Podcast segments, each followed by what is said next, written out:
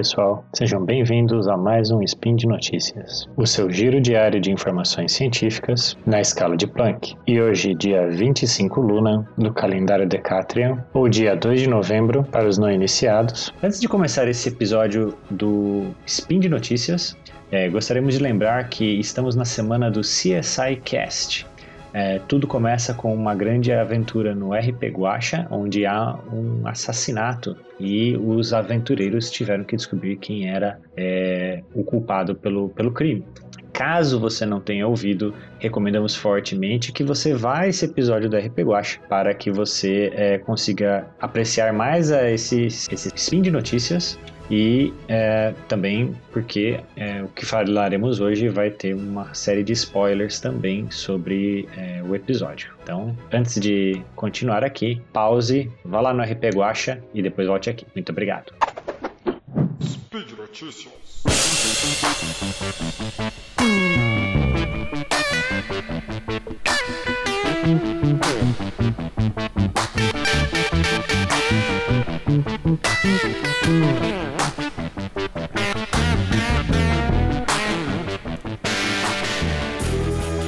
Olá, meu nome é Ramon. Olá, aqui é o Matheus. E nós definitivamente não somos parentes, e esse não é o Miçangas. Matheus, o que a gente vai falar hoje? Hoje nós vamos falar sobre o luminol, ou caso vocês sejam químico ou da área de ciências, sobre o 5 amino 2,3 diidro fitalazina 1,4 diona. Saúde. Bom, Ramon, o luminol, ele é um sólido cristalino que fica uma coloração assim entre o branco e o amarelo claro. Ele é insolúvel em água, então quer dizer que ele não se dissolve em água, mas ele é solúvel em na grande maioria dos solventes orgânicos polares, como por exemplo o etanol. E quando o luminol ele é misturado com um agente que a gente chama de oxidante, que é aquelas substâncias ou compostos que roubam os elétrons dos outros, ele acontece uma reação química e ele emite uma luz azul, que pode ser percebida pelos nossos olhos. E na química a gente fala que esse fenômeno é chamado de quimioluminescência. E, como eu disse, essa molécula ela é conhecida como luminol. Luminol justamente porque ela, por conta dessa característica de luz, então, certo? Certo. Tá bom, agora a gente tem que explicar por que a gente está falando dessa molécula em específico, né? O que isso tem a ver com o RPGuaxa dessa Samantha? Não, dessa Samantha não, né? Quem morreu foi a Samantha, mas não estamos falando disso, estamos falando do RPGuaxa dessa semana. Bom, então vamos à explicação. No episódio do RPGuaxa, a gente teve o assassinato, então, da Samantha Potter. Então, a Sam, que é meteorologista do Portal Deviante, não confunda. Ela foi atacada com um peso de papel, feito de algum mineral. Nós vamos entrar aqui nos detalhes e não vou chamar de pedra para não deixar nenhum amigo nosso geólogo bravo com essa história. E se essa molécula, o luminol, ela fosse conhecida e fosse utilizada pelos policiais, aí, pelos peritos forenses, ela teria sido de muita ajuda para os aventureiros da desse último episódio do RPGuaxa. Um grande plot twist aí da nossa aventura é que durante a época essa molécula, o luminol, ela já era conhecida. Algumas fontes dizem que ela já foi sintetizada pela primeira vez em 1902 e outras em 1853. Já a sua aplicação nas ciências forenses veio muitos anos depois, sendo registrado pela década de 1930. Mas vamos entender um pouquinho como o luminol, como essa molécula funciona. Quando ele é borrifado numa superfície, caso encontre quantidades bem pequenininhas que os químicos chamam de traços, então concentrações muito pequenas de sangue, o luminol ele começa a emitir um brilho azul que pode ser visto em ambientes sem iluminação, de preferência em ambientes fechados. Esse brilho aí ele dura por volta de 30 segundos, é uma quimioluminescência bem rápida, mas que é tempo suficiente para que seja feita uma fotografia do local. Os peritos possam investigar mais a fundo sobre a cena do crime. Só para deixar mais claro, né, não é exatamente o luminol que é jogado na cena do crime, sim um preparado do luminol com, entre outras coisas, água oxigenada, né, uma solução que ela é usada para ser borrifada. E na verdade, o que acontece, né, para gerar o brilho, né, que se percebe, é uma reação da água oxigenada com o luminol. Só que ela não é tão fácil, não tão rápido de acontecer naturalmente. Então ela precisa de um catalisador. O catalisador, né, ótimo para essa reação aí para acontecer é justamente o ferro encontrado na hemoglobina do sangue. E é por isso que ela é uma ferramenta muito boa para ser usado em perícias, né, quando ela entra em contato com o ferro do sangue, ela então catalisa a reação entre o luminol e a água oxigenada, então um brilho azulado aparece, desde que, obviamente, o quartzo esteja escuro. E além dessa aplicação, ele também é utilizado, né, o luminol é utilizado por biólogos em ensaios celulares para detectar cobre, ferro, cianeto e até algumas proteínas específicas. Complementando, né, essa questão aí do luminol, né, para ser a diferença com as coisas do dia a dia, a gente também tem uma questão muito importante sobre a utilização do luminol, é que ele é uma das últimas coisas a ser colocada em prática aí numa cena de crime, porque por ser uma reação química que está sendo colocada, a gente está meio que destruindo, né, parte da amostra da cena do crime, porque você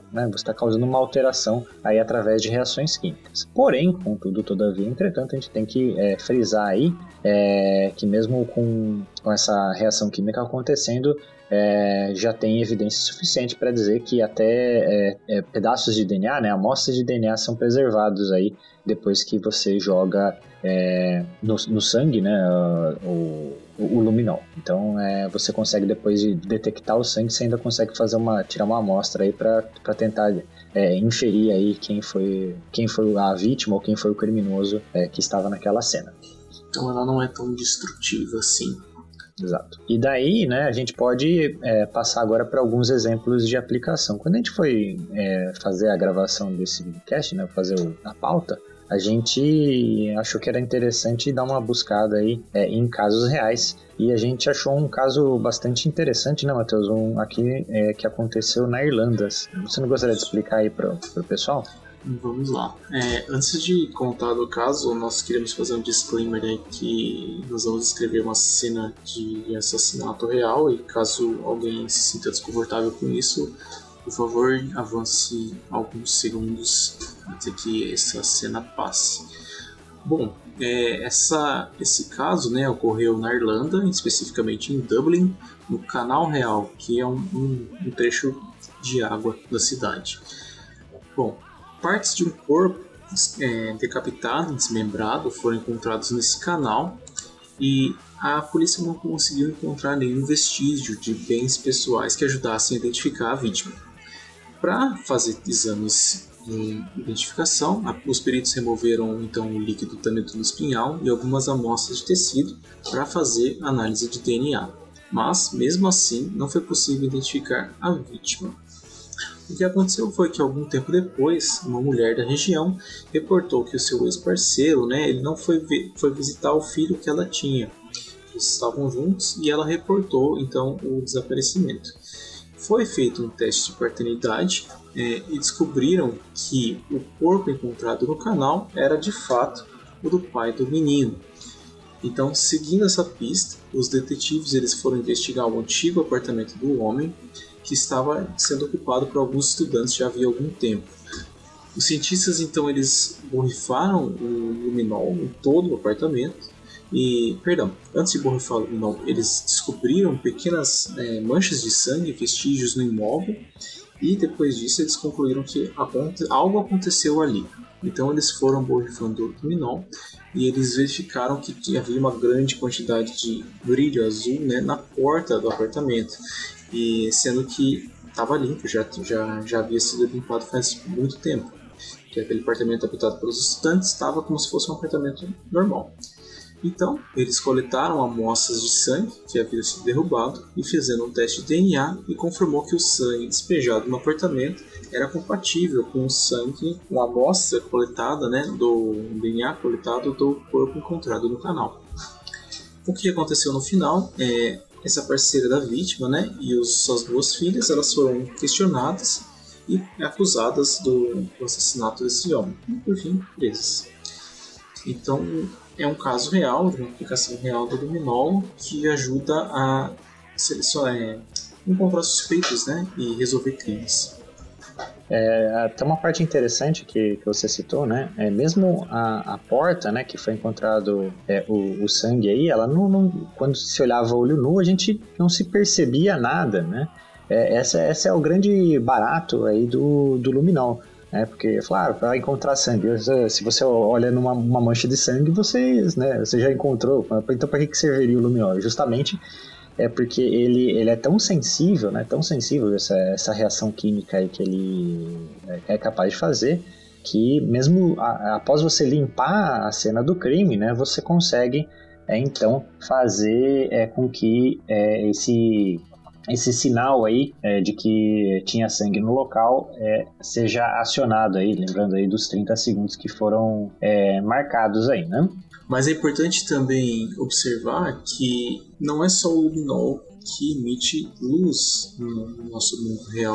Existem outras substâncias aí que podem emitir luminescência, caso seja borrifado uma solução com um catalisador. Então é importante que seja feito nos estudos, e estudos foram feitos. Nós deixamos aí nas referências um artigo de revisão de 2001, que ele trata de diversos materiais que causam falsos positivos nos ensaios com luminol. E tem alguns materiais que são muito comuns assim, do dia a dia, que emitem luminescência e que podem causar um problema durante essa análise. Lembrando sempre que uma mancha de sangue tem as suas características, então você vai juntando as peças do quebra-cabeça, né, do perito criminal que você está sendo aqui ouvindo a gente, então você consegue ter uma noção do todo, e aí então é uma ferramenta a mais, né, no crime, e não para se investigar um crime e não a totalidade. Claro que, né, a gente, ouvindo aí, agora chegando no finalmente do nosso spin, ouvindo aí o RPGuaxa, a gente entendeu, né, por isso que a gente trouxe, que o luminol teria sido muito precioso, e aí vamos dar o nosso palpite para quem foi o assassino do crime. Então a gente deixou para o final, tanto eu quanto o Matheus, a gente conversando antes, a gente concordou que aquela cena inicial da Daniele saindo do banheiro tomando banho, né, e com roupas recém-colocadas, poderia muito bem ter sido uma tentativa de troca e lavagem de roupas para que ela pudesse se desincriminar, então, de ter sangue aí da sua própria mãe após um assassinato.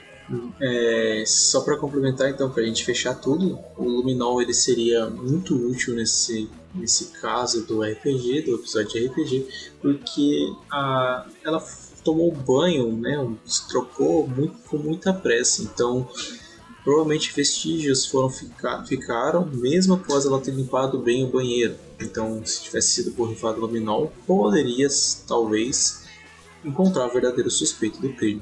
Inclusive na roupa, né? Inclusive na roupa. É isso aí. Apesar de não ter sido pedido, eu tenho até um palpite do que o motivo para isso tudo. Para quem conhece um pouco a história do Don Quixote, sabe-se que ele ficou doido depois de ler tantos livros de cavalaria. Eu imaginei que a Daniele fosse uma versão do Don Quixote de Agatha Christie, né? Ela leu tantos romances de Agatha Christie que ela ficou tão empolgada que ela queria viver uma investigação real na frente dos olhos dela. Então é por isso até que ela incentivou o seu noivo e as demais pessoas a tentar descobrir o que tinha acontecido na cena do crime. Gostaram do nosso palpite? Eu gostei, eu concordo. Espero que vocês aproveitem bastante a SciCast Week e a gente vai a gente vai se vendo até lá. Muito obrigado. Até mais.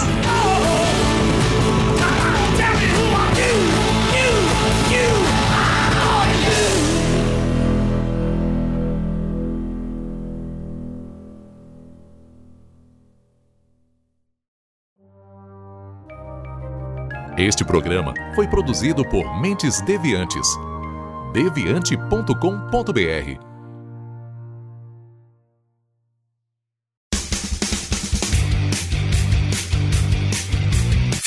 Cortes, edição de podcast.